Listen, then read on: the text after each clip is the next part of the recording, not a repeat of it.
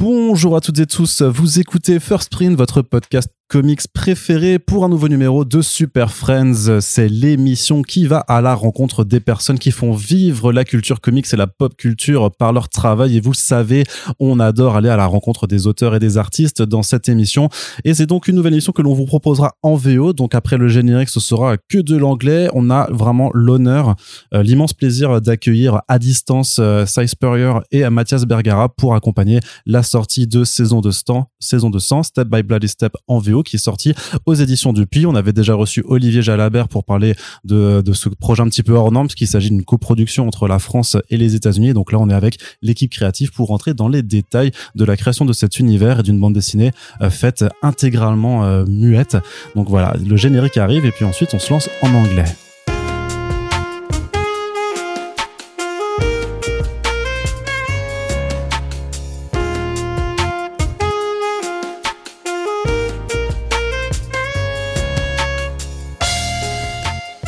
So we are really delighted to have you guys here. Hello, Simon. Hello, Matthias.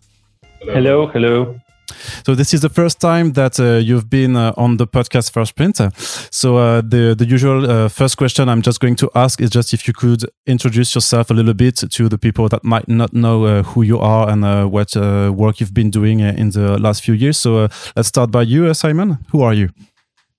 I'm writer of comic books. I do lots of sort of big franchise stuff like X Men and Star Wars, uh, Sandman, Hellblazer, but also um, a lot of creator owned titles, the things I'm really proud of. So, uh, Coda is, is uh, another collaboration with Matthias, things like uh, The Spire, Angelic, Cry Havoc, um, my background is in novel writing and uh, increasingly in screenwriting, so uh, quite sort of solitary things.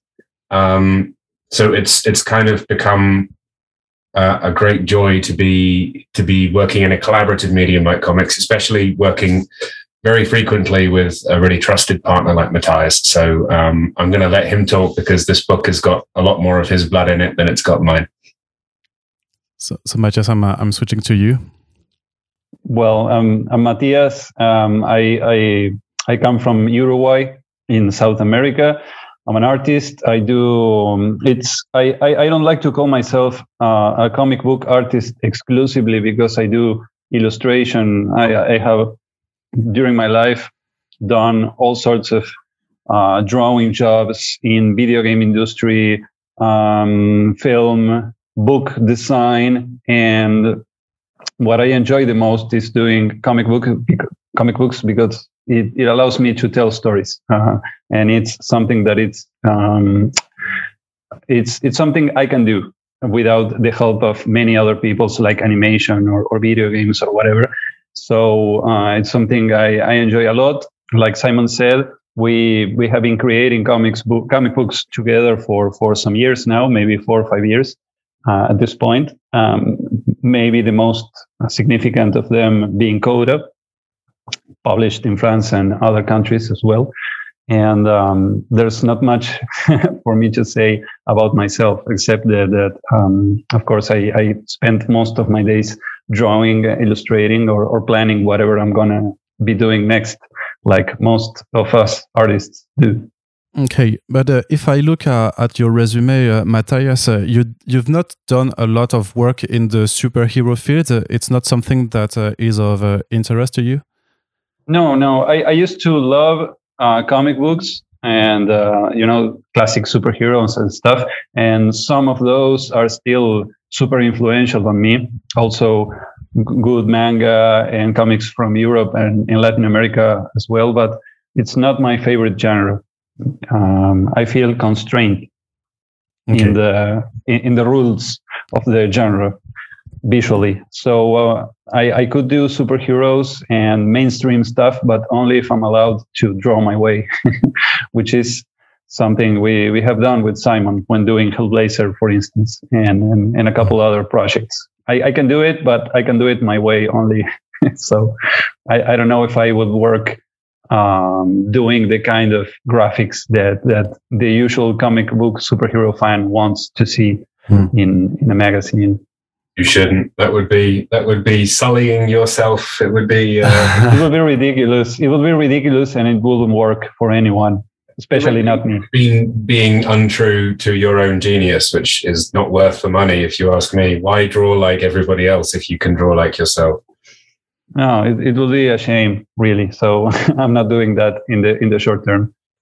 Okay, and the same question goes a little bit to you, uh, Simon, because you've been you've been doing work for uh, for like work for hire, but uh, I, I, guess you prefer doing creator owned. You've got more liberty when you're doing creator owned comics.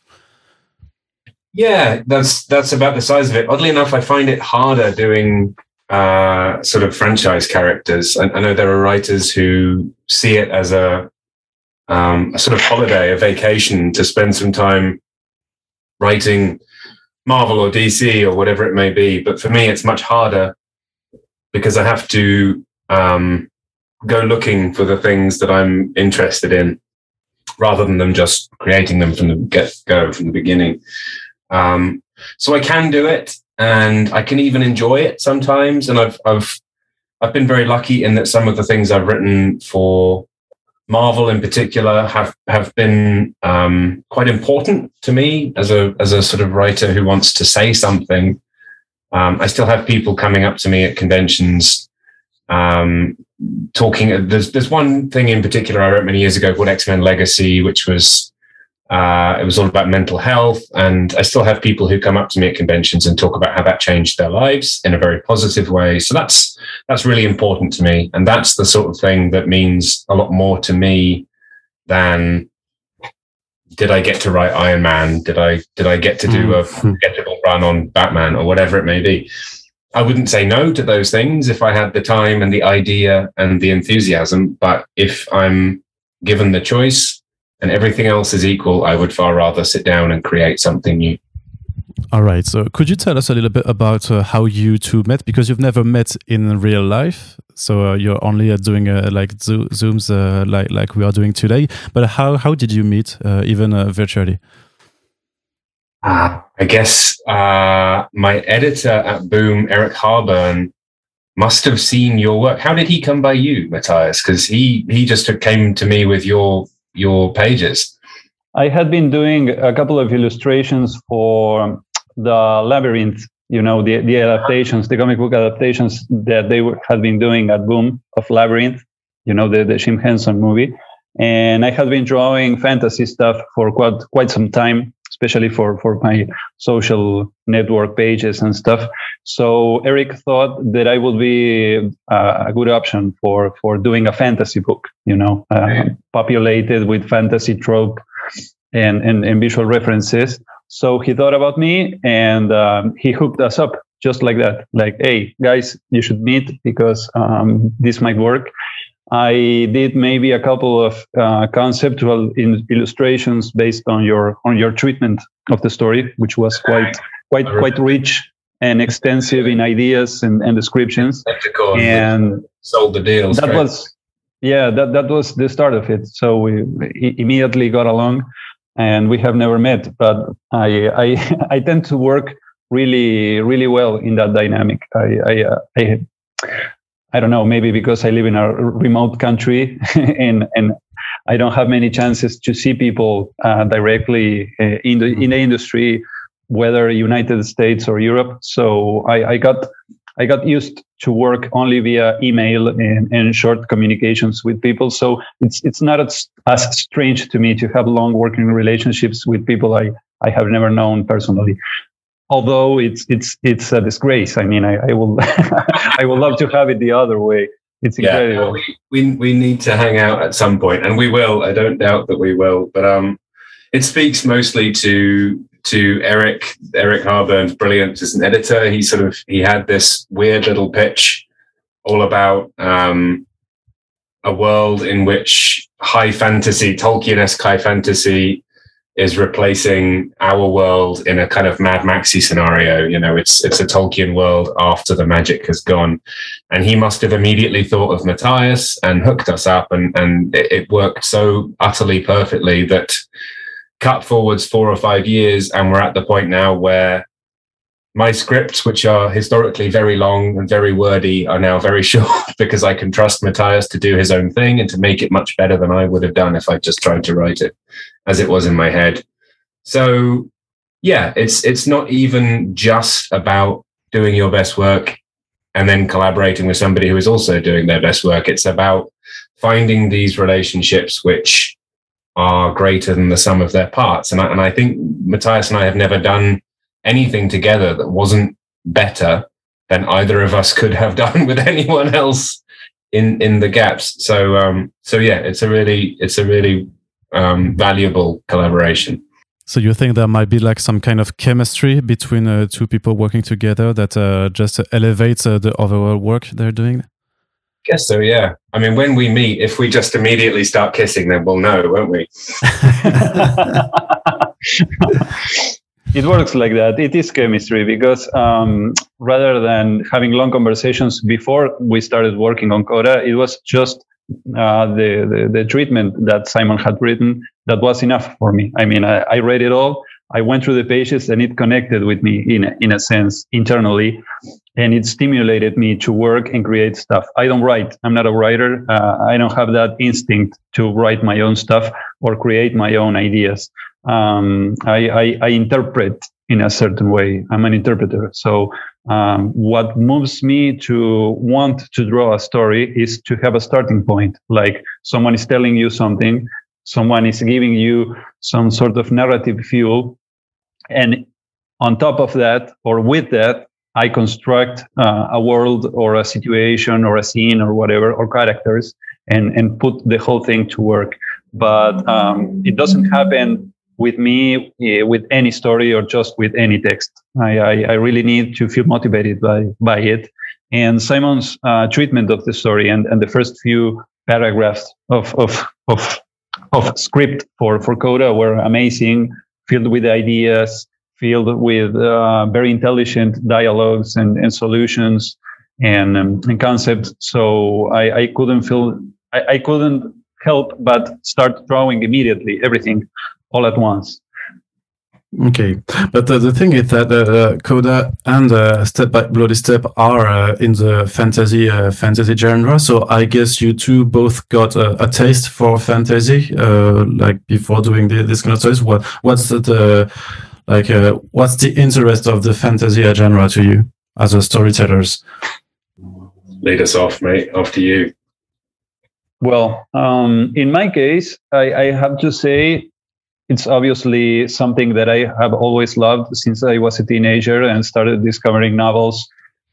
Uh, good sci-fi, good fantasy fiction, movies, animation, manga, comic books, etc., etc. I used to gravitate toward those genres, you know, horror, science fiction, fantasy, whatever. They were the most visually appealing to me, and I was forming myself visually at that point. So they were important.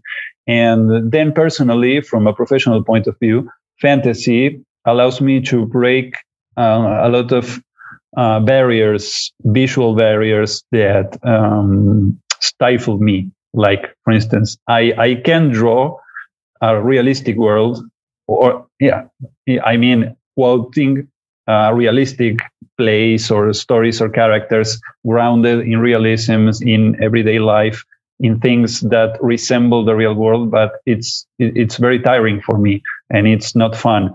But fantasy allows me to be visually inventive, to create things out of nowhere, to have fun ideas, even ridiculous ideas, and put them to paper and make them work in different ways.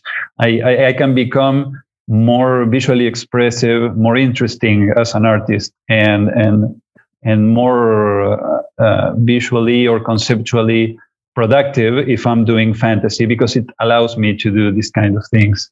Um, I need a world with no rules, uh, with, mm. with no rigid rules, so I can, I don't know, maybe create a giant yellow whale that flies through the air, powered by machines, for instance, or, or, or whatever ridiculous idea that comes up um, that I found fun and potentially powerful in visual terms. So fantasy or, or this kind of genres allow me to do that uh, quite freely. Uh, I wouldn't even be interested in traditional sci-fi, for instance, if I had to be super realistic or or or go for for you know a kind of drawing or, or creation that is representative of real possibilities like the near future the realistic future or a possible future. I'm not interested in that. I'm hmm. i'm interested in a ridiculous possibility and in another worldly or or even surrealistic kind of, of possibility more than anything. So i find all those possibilities in fantasy more than anything. And that's where i suppose i, I will be staying as an artist in the in the near future. Okay yeah, I would I would echo a lot of that. Um, I mean, one of the privileges of being a writer in comics is that I can I can be doing several projects at once. So I have this this extremely lucky privilege of being able to write a crime book and a western and a sci-fi and a fantasy all at once. But what always draws me to the fantasy genre, I mean, there's there's a certain element of nostalgia. Like a lot of the stuff I grew up with that had such an impact on me spoke to that genre, whether it was um, Tolkien himself or things that had fun with the Tolkien tropes. Like I, I read a lot of Terry Pratchett as a kid, so a, a lot of the sort of the the humor and deconstructivist Tolkien-esque deconstruction that you find in something like Coda it's probably quite informed by Pratchett, the sort of Discworld mm-hmm. stuff. Mm-hmm. And then I, I found uh, Dark Crystal and and those sorts of fantasies which don't rely on lazy Tolkien stereotypes, and that's probably where some of um, Step by Bloody Step comes from. This idea that you can create a whole new world fill it with people and creatures and societies and ideas and faiths and systems and ecologies, but they don't have to be elves and dwarfs and magic rings and all the things that you'll find in nine out of 10 fantasy novels that you read these days, because most people just think that it starts and stops with Tolkien. Um, what I love, and this is almost as true in sci fi, but not quite as true, what is so perfect about creating new worlds in fantasy is that you can put a lot of thought into the world, the reality, what makes it tick, the systems that make it work, the things that make this world functional, and then ignore them, push them to the back, and focus instead on characters in the foreground. Now, the best science fiction example of that is something like Blade Runner. You know, they create this incredible future world, but then ignore it because nothing that happens in the story really has any impact on the, the world itself. We tried to do that in Coda. The things that the characters are doing do have an impact on the world, but the, the point is, if the characters weren't doing what they were doing, the world would keep existing. It's a functional world. It continues to exist even after you shut the book.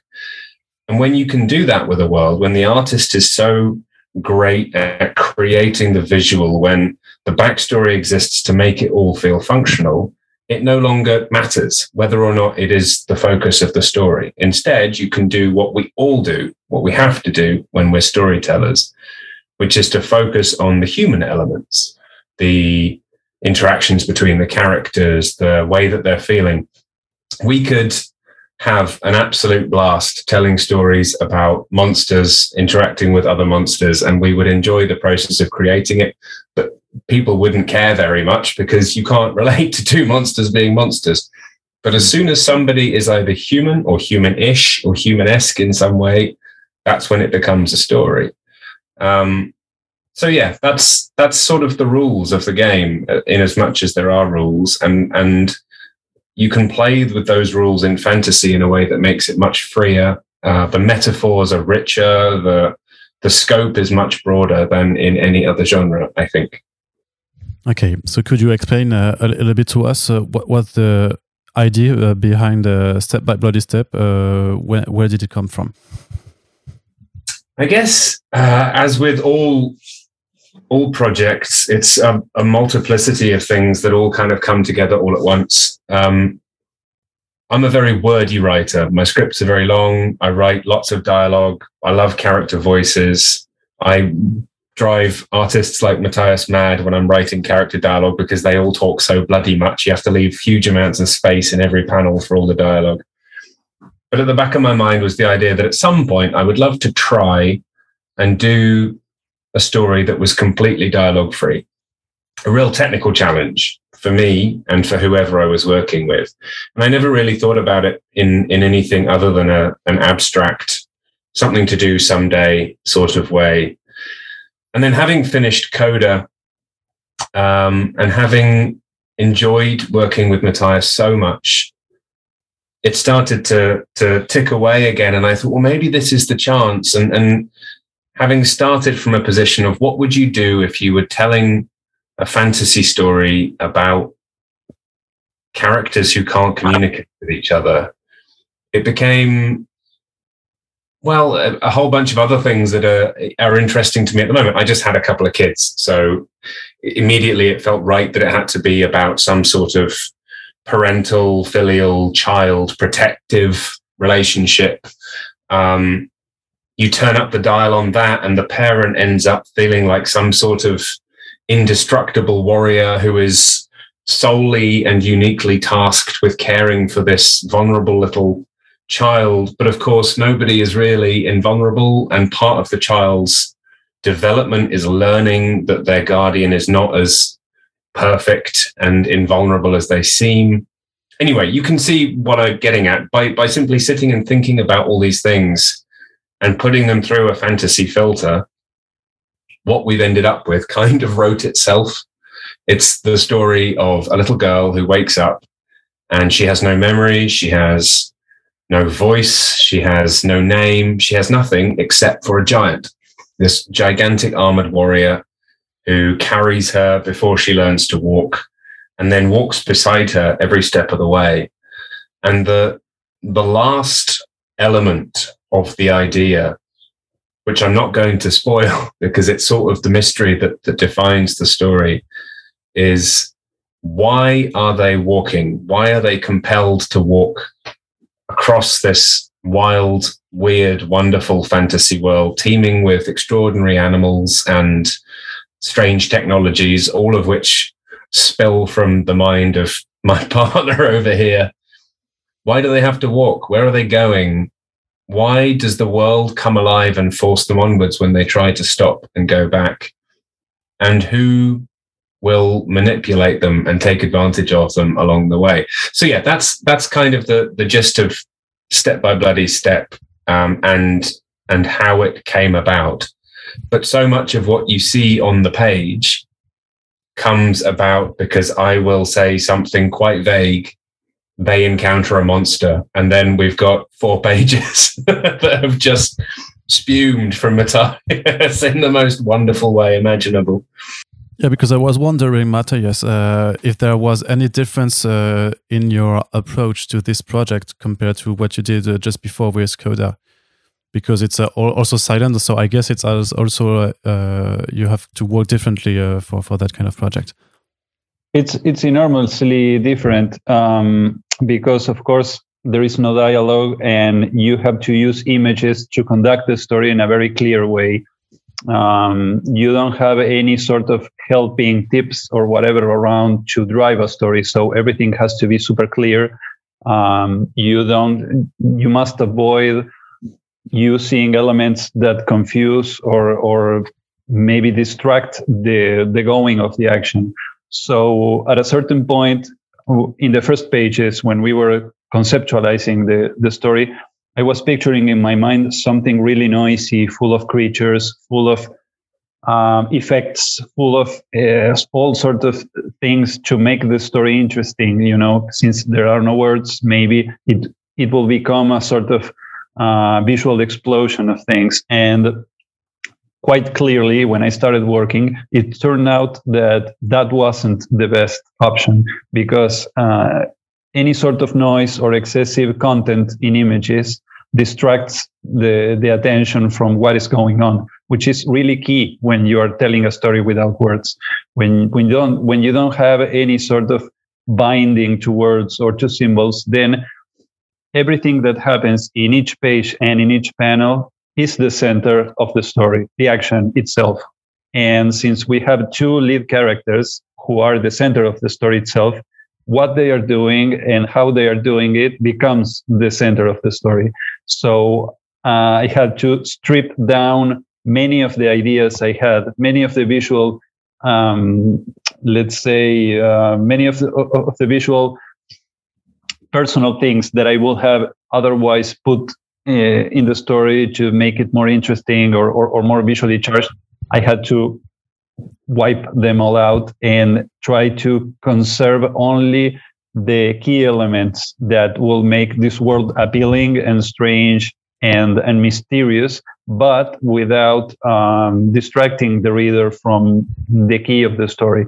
Uh, not only what happens to these two characters is the center of the story, but their emotions, their subtle language, which is wordless, and the things that start happening to them. The story, of course, becomes much more complex as the story advances because there are other forces, other characters, and things happening simultaneously, um, which is kind of complicated to resolve visually without words. But um, that's the main difference, I suppose, that I found out only when I was already doing it. When I was on, on the road and already advancing the pages, I, I found out that the best thing for the story was to stay close to, to the intimate elements and not going too large all the time with distracting elements. Okay, but uh, does it doesn't it mean that uh, because you are uh, during the story developing a whole universe, uh, didn't you create like a, a, some sort of Bible before doing that, or were you just developing the universe uh, as far as the scripts were going?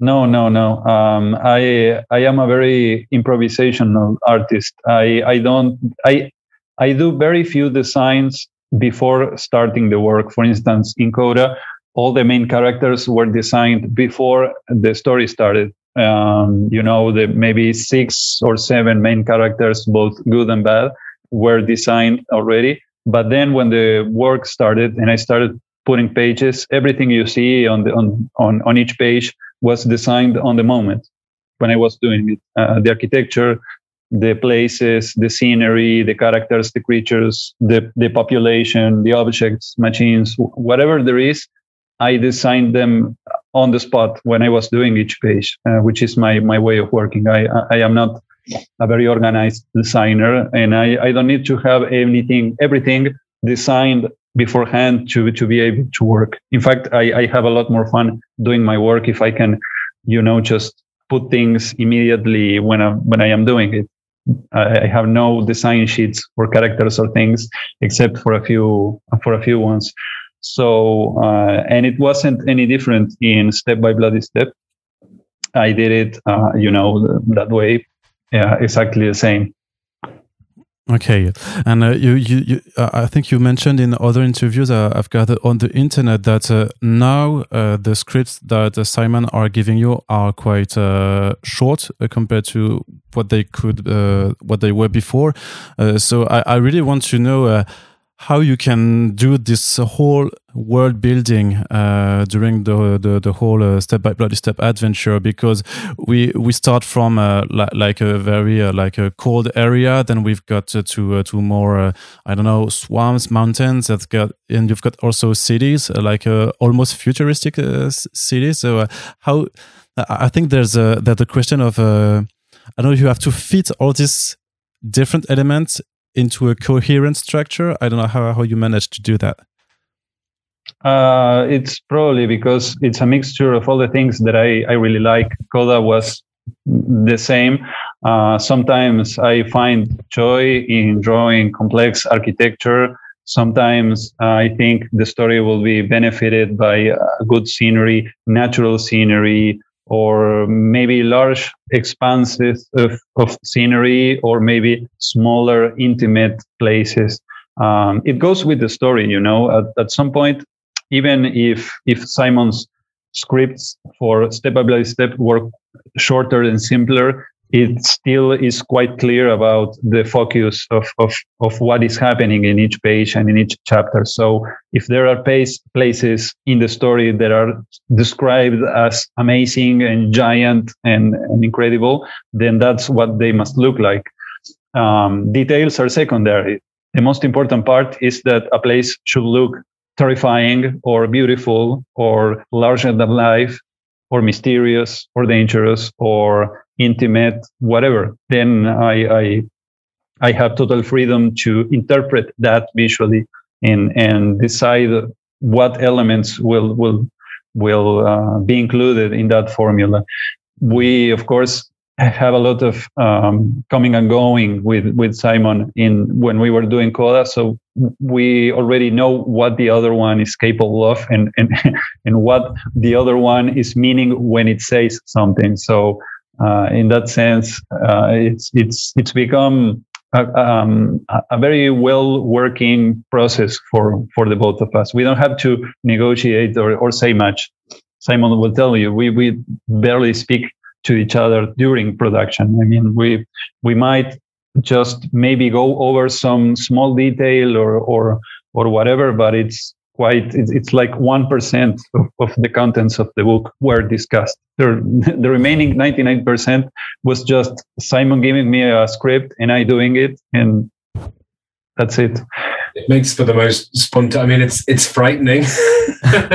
Matías has has said in other interviews that he's in the habit of not even reading ahead in his scripts. So it's one page, and that's um, I'm not going to complain because it keeps it utterly fresh, utterly spontaneous, utterly wonderful, and that's how you get the results you get.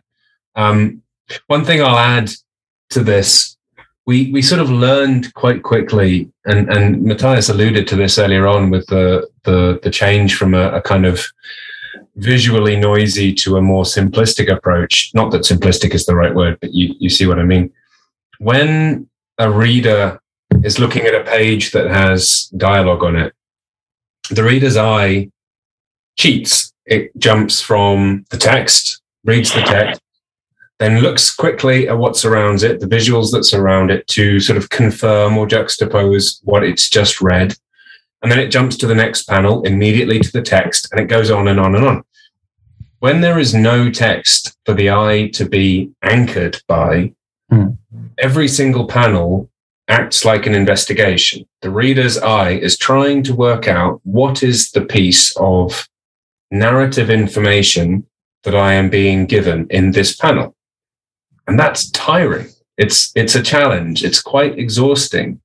So instinctively, we realize that you have to give them pauses. You have to let them occasionally stop and have a breath, which is why Matías did these amazing mm. double page spreads, which are just pure fantasy landscapes that sort of chart the, the progress of our characters. They act like a breath. The reader can go, ah, I'll just take a moment. This isn't hard anymore. This is wonderful before going into the next phase. And I think we've done it well enough that even though it's hard, it's never not enjoyable because it's always so rewarding. And that means we are getting our readers to invest emotionally, which means that when you have big emotional beats in the story, it kind of all comes pouring back out again, and the reader feels like all their investment has paid off, which is why we frequently read or are told by our readers that they are in tears when they read certain parts of the story. But, you know, it's these quiet moments. There's not a single line of dialogue. And yet, simply because of the things that happen and the relationships we've built up along the way, people are bursting into tears at exactly the right moments. So mm-hmm. it's a really powerful, extremely difficult, but very, very rewarding way of telling a story. Uh, I guess it was also ch- challenging, just you know, because it's a, a, silent comic book that you you have to adjust the the balance uh, and and your pacing between the moment of pure actions, the moment of uh, exploration, let's say, and also the, the moments of uh, not dialogues, but uh, like when the, the two characters have to communicate, and they do uh, c- communicate. So, how do you manage to to do that? Because you know also uh, it's in the United States, it's published in the single fo- single issue form. So you have also to keep in mind that you've only got twenty from twenty to forty pages, and you've got to keep the reader interested in your story that's quite the the challenge, isn't it? I think it's it's all about pacing. And actually, another thing that I noticed Matías discovered along the way was that when when you're not encumbered by dialogue balloons, the instinct that we have as makers of Western comics, i.e., it's an action scene, therefore let's make it big. You can kind of flip that on its head. There are there are some amazing action sequences in which the panels get smaller, but they're all completely coherent because there's nothing getting in the way. There's no dialogue, and it has the effect of speeding up the reader's eye. And that's the sort of genius stuff he can muck around with without me needing to tell him to do it in order to keep it exciting. And uh, was there any uh, challenge, uh, Matías, uh, for you also to bring more emotion to your characters? Because if they can't speak, uh, you have to uh, make them express their, their feelings and their words without using them. The eyes and the hands were key mm -hmm. for that. Were very important. Oh, the hands also. Mm -hmm. They are they are um, you know the the main resources you have to express to communicate and also they help to drive the attention of the reader in certain directions. You know if someone if you want the attention of the reader to focus on something secondary that is somewhere on a panel maybe a character looking that way will be enough to to ensure that the attention is going the right way. Or maybe a hand we have many instances of hands pointing out at things to to make sure that that uh, the message is clear and um, which is kind of hard because I, I wouldn't I, I don't like to repeat myself too much. In fact, it, it will be very rare if you find two exact same panels repeated unless it's deliberate uh, on any of these. I, I, I, try to make any page different and every panel different, never repeating a structure or, or whatever and um, we we came to the point where we had a problem, which was there were many instances of the giant, the warrior, pointing out at things to make sure what this the next step was. Like we must go this way, we must do this, on don't do this. So I had to find out different ways to create that gesture with the hand. Clearly, maybe sometimes it was a full hand, maybe just a finger, maybe a gesture with with an elbow um, or just putting her body in a place to to avoid movement. So um, it, it's like Simon says, it was a challenge for us. It was a challenge. Each panel and each page was a different sort of puzzle to be resolved. We had this problem and we had to resolve it, and not just resolve it, but also resolve it in an interesting way that was not the same twice in a row and uh, with small differences or big differences so a lot of thinking went into into the art before do actually doing the art. And um, at first, it was kind of complicated for me. Uh, I wasn't going as fast as I thought I would be going, but it's it's just like any process. You start slow and then you gain speed, and after that you go like in in cruiser speed permanently, page after page after page. Um, until you take vacations. you don't take vacations. we know that you don't. You never take vacations. You are artists.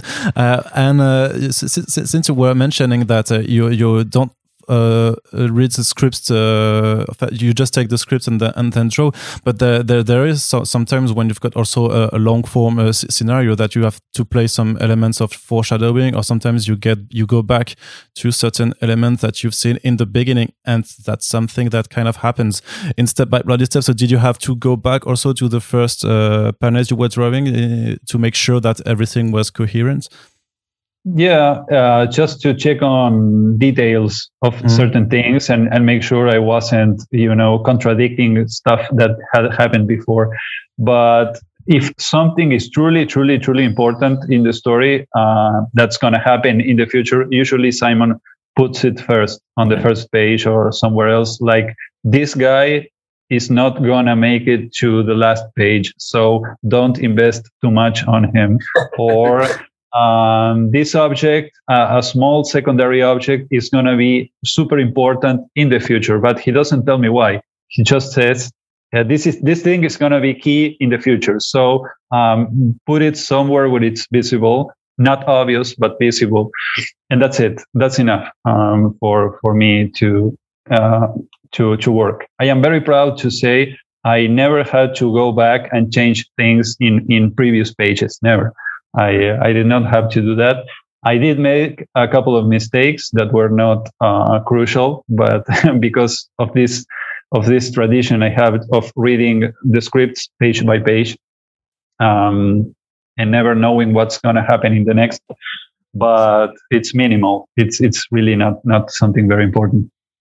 Okay, so uh, we, we know uh, that uh, in the United States the indie comics field is uh, although it's quite um, like a, uh, uh, a living uh, field because there are many editors that are launching every year and many many titles but we also know that it's kind of difficult uh, for uh, comics to just exist and since you were uh, doing something which is really really original that because not not many people are doing silent comic books right, right now weren't you a little bit afraid of how the the market would react to this kind of project yeah, I guess there was there was anxiety. Um, on the other hand, I don't think we would be doing what we do if we let the the market dictate the sorts of projects that we we're working on. You know, I again as a as a writer, I'm privileged to be able to be doing an X Men book at the same time as Step by Bloody Step. So I've, I've got my mainstream tick in its box. I don't need to worry about that.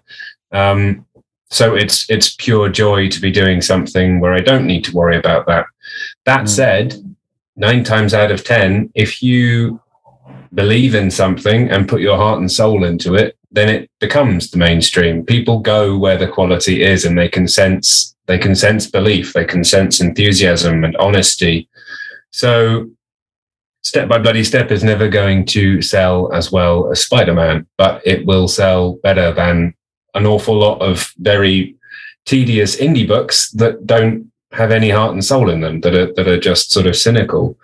Um, yeah, I, I, think that's probably my answer to that. And and by the way, that's exactly why we knew from the beginning because we both love bande dessinée because it feels like such a perfect fit because Coda did so incredibly well all across Europe. We, we sort of realized from the beginning that when you're working on a book that doesn't have any particular language in it, why wouldn't you go and investigate your publishing possibilities before it comes out for the first time? So uh, we, we just sort of made the rules up as we went a little bit, and it seems to have turned out really nicely. Hmm. And Olivier told me that uh, from the beginning you knew that you wanted to do uh, like uh, some some sort of a co-production between uh, the French market and the United States. Yeah, yeah, yeah. So the way the way uh, Image usually works, in in particular, in fact, eh, or any of the publishers, but for the sake of the example, Image, you would make your contract with them. It would be published in the English language US format, and then at some point, usually after it's finished, they, the publisher, will go and try to sell foreign rights to all the other territories. Um, what we've learned in the past, because I have a relationship with Olivier, because uh, we know that there's there's a huge market in the French territory in particular, and especially for fantasy. We just thought, why wait? Why not sort of start from a position of saying we have two publishers, one in the US and one in France. They have an existing relationship with each other, so they can work really, really nicely together um, let's just do it like that and kind of make that part of the story. Make it a really interesting and exciting new new way of making comics rather than chopping it all into little pieces and trying to do it further down the line. We're still going to have to do that with the spanish language and the german language and all the mm-hmm. rest of it. That that will happen. But it felt like a really great opportunity to just come right out of the gates with uh, an edition in France and an edition in the US, which have been timed quite carefully, so they're not treading on each other's feet. Um, so yeah, that's that's where we've ended up. Okay, so and and Matías, uh, because uh, I've seen uh, you drawings like uh, so sometimes uh, some characters from uh, bande dessinée like Tintin or, or, something like that. So I guess you're also a, a fan of this of the European bande dessinée.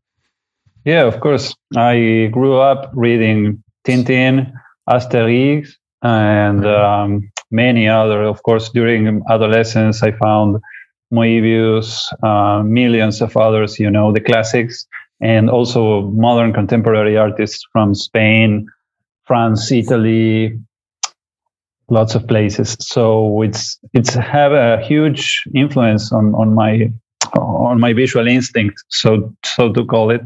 Um, I like to call it that way. I think all artists have a sort of instinct, which is it's, it's a personal criteria, an instinct, uh, a sort of graphical smell about where to to go and and, and how to direct your art and and what kind of personality it will have it's it's a personal mix in each one. Uh, mine has lots of European uh, influences and also Latin American, and um, I suppose that makes me a sort of a different artist uh, to be in in the U.S. market in the in the United States publishing. That's why I I, I don't like to um, to define myself too strongly as a comic book artist in that sense, in the traditional sense, mm. because first of all, I'm an, an illustrator, an artist. I do drawings for a living. it's what I've been doing. And I do comics because I like the possibilities of comics and, and, and what I can do with them uh, expressively and narratively. And that is not bound by a specific industry or by a specific style. I, I have a very personal way of doing things. And um, I think when we were doing Coda and also Step by Bloody Step, we were always thinking not of a specific kind of public, but the whole world, you know, anyone, anyone who can read. The case of uh, of Step by Bloody Step is quite specifically so because it doesn't have any words. You can open up and read it, whatever you are and whoever you are. We try to not be too specific with uh, human references to places or to people or to whatever to keep that clean and to keep that open to anyone reading it.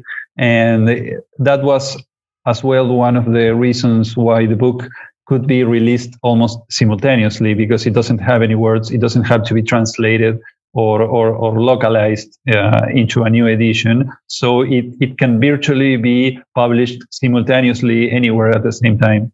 you don't have to go through the translation process. And we discussed that with, with Olivier at first. And that's, that's how we came up to the idea to, of, of doing a simultaneous, almost simultaneous release and, and taking out the project within these two big publishing houses.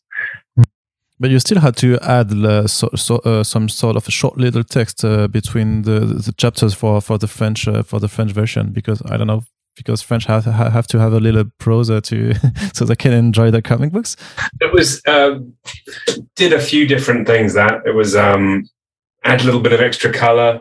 Let me show off some exciting language, but but yeah, it's it's really to to allow anybody who picks up, you know, the the the BD album in a in a store in Europe to know that this is for them, rather than it just being uh, an imported American comic. Do you know what I mean? Mm. All right. Uh, so uh, for the, the last questions, I would just like to go into uh, spoiler territory. Uh, so we can just discuss something uh, a little bit in the book, uh, especially in that. So I'm just warning people that are listening to us if you haven't read Step by Bloody Step, which is called Saison de Sang in French. So don't listen further, please. And now we are into a spoiler territory. So first, well, my first question was I I'm sensing some kind of uh, like a ecological uh, uh, meaning in the whole adventure that we've got because I think the the French title is more explicit uh, about what it means about the cyclic uh, cycle cyclic nature of, of, the story. So, am I right or wrong? Uh, I mean, as far as I'm concerned, you're right. in, in my head, the little girl is some expression of time, an expression of the year, an expression of the way that the seasons change. The journey that they take around the world lasts exactly one year. And when they return to the place that they started, the idea is supposed to be that the little girl becomes the guardian, a new a new year is born and the journey begins again. The the story as it occurs in the book is that that goes wrong. It's gone wrong because they've been manipulated. She's been seduced by human ideas. She's eaten their food. She's drunk their drink. She wants to be them. They've been waylaid by people who refuse to work with nature. Instead, they insist upon dominating and using it for their own selfish ends. And that's why everything falls apart. But it's also why the girl is able to do what she does, which is to turn around and to retrace her steps, which is something that nobody's ever done before. You're not supposed to be able to do it. But when you are literally the living manifestation of the new year to come, maybe you can turn and walk back just to make things go the right way. And, and that's, that's sort of how it came to be in my head. It's a, a sort of alien conception of the Persephone myth, the reason that the seasons change, the reason that the new year comes, the reason that the sun keeps rising on the longest night of the year. But I don't think any of that matters so much that if if people don't get that, if people don't understand every single dribble of that nuance, that it's still not just a really wonderful story about this amazingly powerful relationship. You, you, don't need to understand the ins and outs of it to know that there is some sort of cyclical magic at work which defines who these people are, that defines the journey, um, defines their tragedy, and ultimately their redemption. And that's that's the beauty of that moment at the end when it all begins again. And uh, the the thing is also that uh, the the story seems uh, sees like uh, so, some of the characters like they are really damaged, and especially uh, the let's call uh, the the knight. that's there's something really horrible that happens to him in, at the at the end of the third issue. Did you cry, Matías, when you were drawing the evolution of their relationships and see that you all had to go the the whole force, the like the the first almost the entirety of the fourth issues uh, without uh, one of the um, of the main characters. No, I did not, but I wanted people to. I wanted people to feel that way, and um, but I I used um, uh, a method that I usually use myself when I'm working and I'm trying to to convey some sort of um, emotional deepness to a character or whatever, which is not to draw from memory like uh, what emotions look like or what emotions are, but trying to feel it, clinching to maybe old memories or experiences from my past or or or certain things or people um, to make sure that that at least the emotions feel adequate, feel real and direct. You know, so if you have to draw someone being sad or with a broken heart or whatever maybe the best the best way is to go back into your own experiences and try to recreate a certain moment in your life to make sure that it looks right. So i, I was taking places from that, but I did not cry during the, the making of it. Uh, I, I uh, quite the contrary. I, I, usually, when I'm drawing, I'm having lots of fun. Always, it's it's probably the, the, the most fun I have is when I'm doing drawings and, and, and working. Okay. Um, uh, also, I've got uh, when you take uh, into account the difference between the, the model of publication between France and the United States, uh, I think for this story, you, you also got the advantage that uh, people can react to the end of each chapter. And so you've got also a more, maybe a live reaction to to the story you're telling, especially after the, the, the end of, of Easter 3, for example. Did, did, did you follow a little bit uh, what the American readers were, were saying about your book? Yeah, um, we have two sets of different feedbacks uh, from each chapter, which were the critics and mm-hmm. the readers. Usually, we receive the readers via social media and the critics through websites and stuff. And everyone was quite shocked in different places of the book. Uh, we know people were really feeling different types of emotions, especially linked to to fatherhood, to mm. growing up, to um, accepting social rules or not, uh, accepting power dynamics, because this is not only about the passage of time, but it, it's also about the passage of of uh, structures of power. You know, accepting rules because it's not it's not only you know the um, the role of the, of the guardian of the night is not just to protect the child but also to ensure that those rules from the past are still respected and upheld in future generations and passed on. And there is a conflict there as well, which is uh, something we can all relate to. We want to um, accept and ac- accommodate ourselves to rules and to traditions and things we have received from people we like and we love. But at the same time, we have important questions during our life that might go against those rules and um, and those ideas. So that is also a part of, of what makes the, the emotional dynamic work. Um, so some people were reacting to that. Some people were reacting to the mystery, going back and reading again pages and mm. finding it very interesting and, and mystifying. Um, but we had, yeah, we had all sorts of reactions from people, which which were some were expected, obviously, and some were new to us.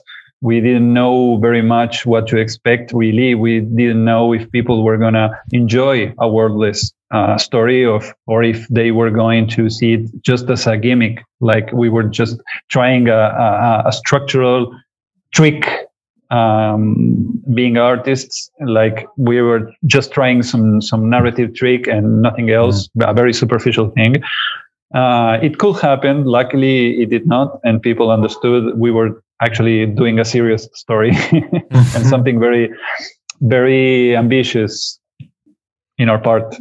Hmm. And uh, what was uh, I, I just want to focus on one scene, the the the, the one when the, the girl travels back in time. So, what was the inspiration to uh, just to visually uh, de depict that?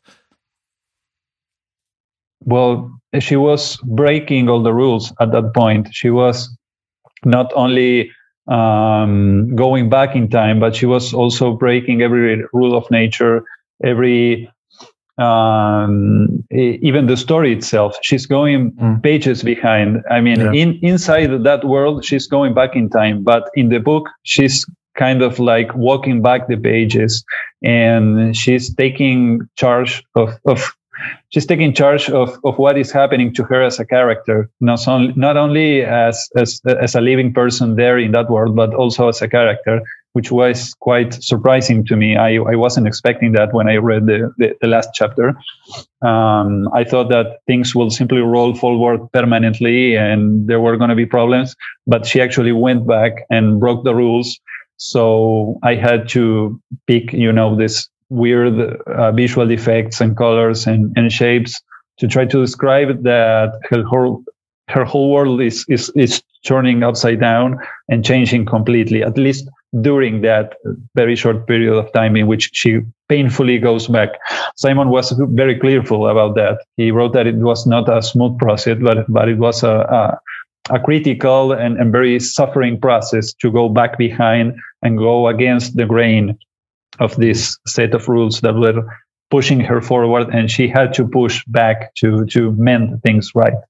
Um, of course we could go very deep into a psychoanalytical maybe sort of uh, uh, analysis of what happens to her because at this point she's an adult.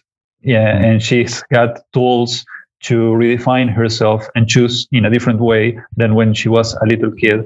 So uh, in a certain way i try to convey all that visually it's a huge thunderstorm of dust and, and confusion, but she still goes into into the past, which is difficult, of course. It's difficult for all of us to do this, and I think a lot of us uh, feel this way uh, when when trying to confront things.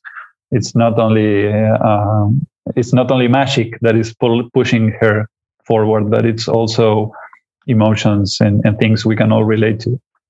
Yeah. Uh, okay. You wanted to add something, Simon? No, it's a really good answer. Um, okay. When you, when you, um, what I was really impressed by with that sequence was the sense that as she fights her way backwards, the the understanding of reality itself was breaking up around her. Like Matías and, and Matheus the colorer started to use uh, a sort of refraction effect as if as if we were seeing things through a broken prism and, and it really feels to me anyway as if she's not just going back in time or or pushing back down a mountain she is reordering the world because she's able to, because she has the benefit of experience, because she has had the opportunity to learn from her mistakes. And and yeah, I think it I've seen a few people saying, wow, I didn't expect there to be time travel, but it sort of fits and it seems to work. And, and I think it's because they're expressing something that that comes from the gut, which is that it's not a story about time travel. It's not a story that has some sort of sci-fi twist. It is a story about somebody who is able to own her mistakes, to take charge of her future, and to use what she has learned about herself in order to do so, which is, I think, the most powerful. Yeah, it's a little bit different than just time traveling. Yeah, it's the most powerful moral message you can leave any story with. I think is to to help people to control themselves. Mm-hmm. And so, but not least, uh, I would just wanted to ask you, what was your favorite scene from the whole book? It's a big question. Yes. Uh, okay, so for me, it's a scene that I almost didn't write, and and it's also a really good example of what it's like working with Matías. I wrote a page. It's quite near the end.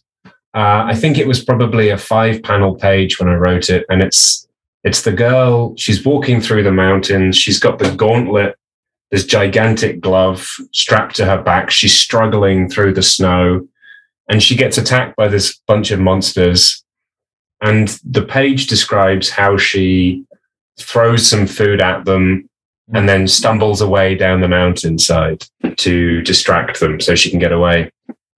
And Matías drew that, but he drew it in such a way that the page becomes the mountain.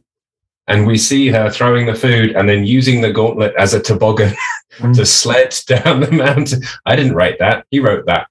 And that's the sort of wonderful stuff that will stick in my mind because it's better than it would have been if he'd just drawn a page or if I'd just written a page. Bang, comes together, immediate art. It's really, really great. Okay. And you, My favorite, um, my favorite is it's.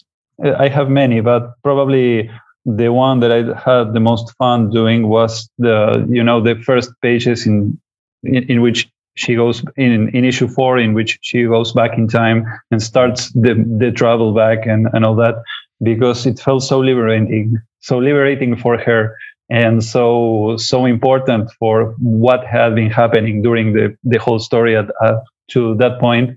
So it, it felt empowering like finally you know finally um, she has been merely a vehicle for for the story a vehicle for us as writer and artist and a vehicle for time to go forward and a vehicle for uh, the rules that were imposed on her and a vehicle for traps and for power and, and for many stuff that happens. She's always being there like being moved forward by an invisible force and this is the first time in which she becomes the owner of her own destiny and change things changes things voluntarily. So um, it felt fun to try to this to, to draw what that will be like. I mean imagine yourself in that situation having to push back um, the entire world, not just uh, a storm or a force, but the entire world, just to to to do things your way, and uh, that was very fun and very passionate for me to do. Uh, so I, I, think that will be my favorite sequence. But there are others, others of course. I also love the the little uh, subtle mo- moments in the story, the smaller panels, the little silent encounters and, and, and dynamics between the two. I also love them a lot. But um, it's hard to it's hard to dissect the book into parts. Mm. To me, it feels like a whole sequence, a continuous sequence divided in pages. So it's very hard for me to to choose. Okay, thank you very much. Uh, so we've been uh, speaking about uh, Step by Bloody Step for, for almost an hour. So it's really great uh, that you uh, just uh, allowed this interview to take place. so thank you very much for, for your time. It was a it was a real pleasure to explore all this the the book and how you how you created this whole universe. And so I'm just going to conclude in French, but I'm just thanking you both Simon and Matías to to have been here in the podcast. It's been a great pleasure. Thank you very much, too. Et merci donc de nous avoir écoutés. On vous rappelle que si les interviews que nous faisons sur First Print vous plaisent, n'hésitez pas à le faire savoir et surtout à les partager pour faire découvrir à la fois l'émission, mais également ben, pour mettre en avant le travail de toutes les personnes qui, euh, ben, viennent y passer tout simplement. Donc euh, saison 200, c'est disponible chez Dupuis euh, dans toutes les bonnes librairies. Puis voilà, on, on vous a bassiné là-dessus, mais c'est vraiment une BD qui est assez exceptionnelle. Donc on était vraiment ravis de vous proposer ce podcast. Merci de nous avoir écoutés et à très bientôt. Salut